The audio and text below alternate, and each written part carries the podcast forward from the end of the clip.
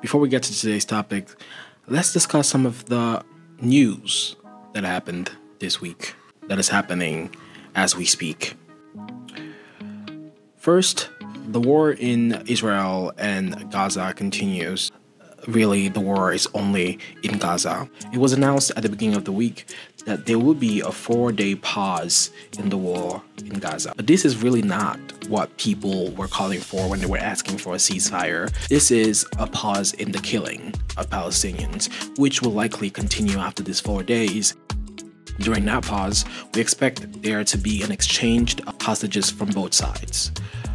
Hostages held by Hamas will be released. The number on that is still not clear, but there will also be hostages released by the Israeli government. What you will not hear about is the fact that there are hundreds of Palestinians that are held in Israeli prisons without them going through any form of normal judicial process.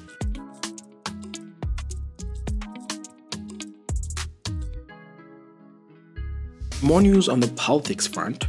It seems like Democrats are starting to panic about the polls. There's even discussion about potentially finding a replacement for Genocide Joe. And not surprisingly, now that the possibility of Joe Biden being replaced seems feasible, there are a lot of Democrats who seem very comfortable in saying that they don't believe that Kamala Harris is ready for the job.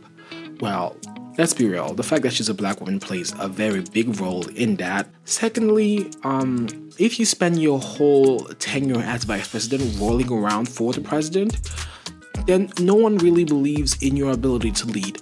There was not a single issue over these two years where Kamala Harris seemed for me to be at the forefront of the issue. It always seemed as though she was following the lead of the president. You might say that's what a vice president is supposed to do. Well, reality is, even Joe Biden, when he was president, sometimes went against the views of Barack Obama. Kamala Harris has been surprisingly in line and sometimes surprisingly silent.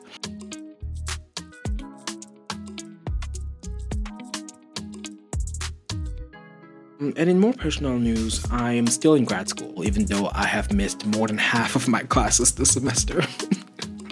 but the reality is, when I decided to take a year off, grad school was not my priority, all right? As an African, I felt obligated to have a degree at the end of this year. But um, yeah, this is not my priority, so I've skipped more than half my classes. But surprisingly, I'm still enrolled. And surprisingly, I'm actually passing all my classes. With a couple of A's too.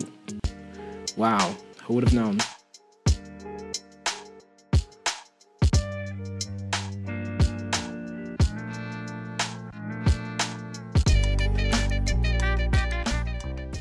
Today, I want to talk about purpose. In 2023, I made a decision to quit my job and take time to figure out what my life would look like, to figure out what I wanted, what I want my life to look like.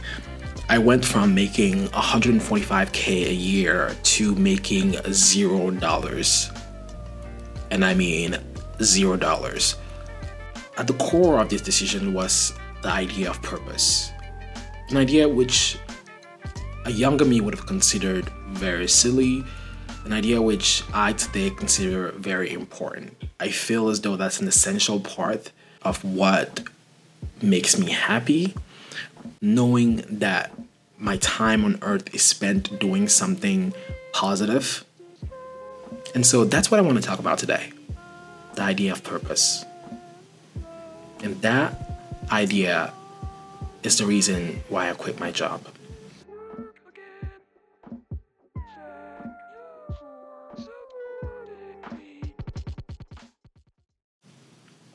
Now, why is purpose so important to people like me? Why is purpose so important to our generation in general? It seems that people keep saying that the idea of purpose is more important to our generation than generation prior to us, which to me is surprising. But one reason why that might be is simply because perhaps our generation is more at a position of privilege than generations prior to us.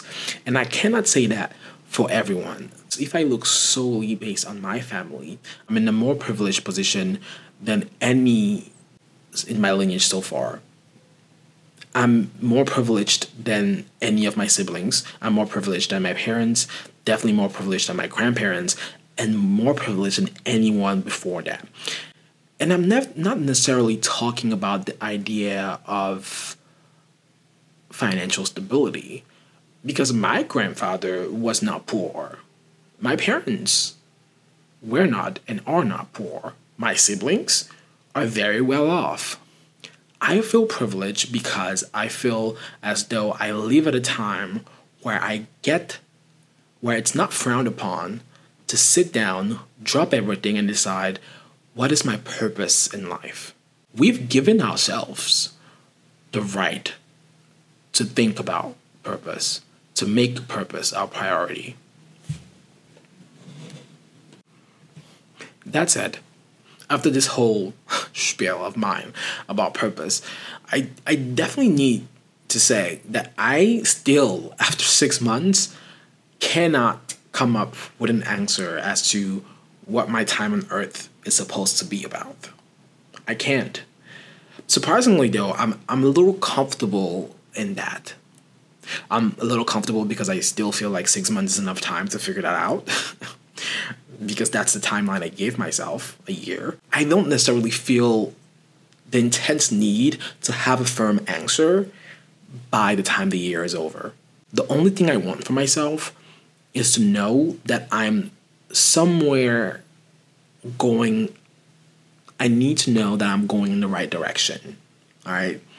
For a long time, I focused on my marketability and my marketability specifically in corporate America what data skills do I have? What mathematical skills do I have?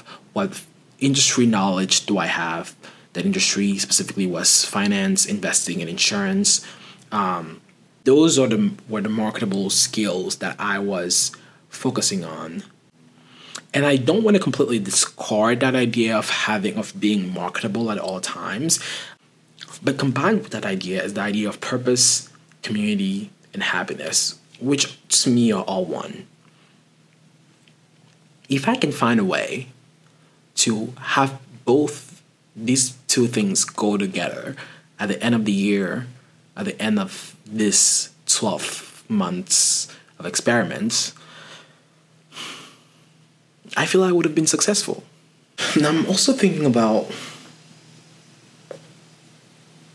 what what is the role of my race in this discussion. First of all, I'll start by saying the most basic thing that people keep repeating. When you live in America, race is always entangled in everything you're thinking about.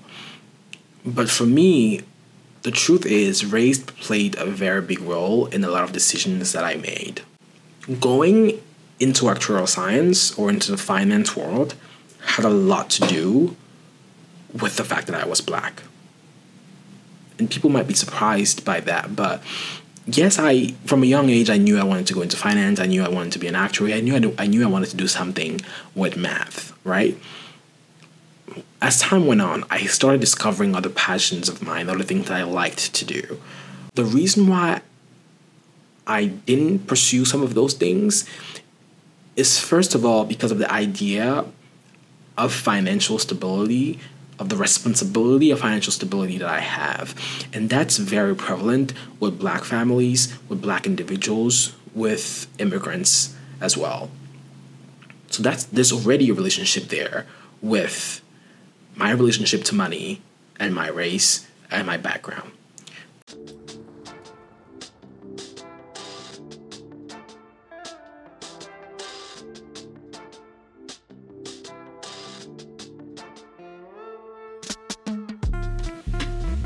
So let me ask you this What does purpose mean to you?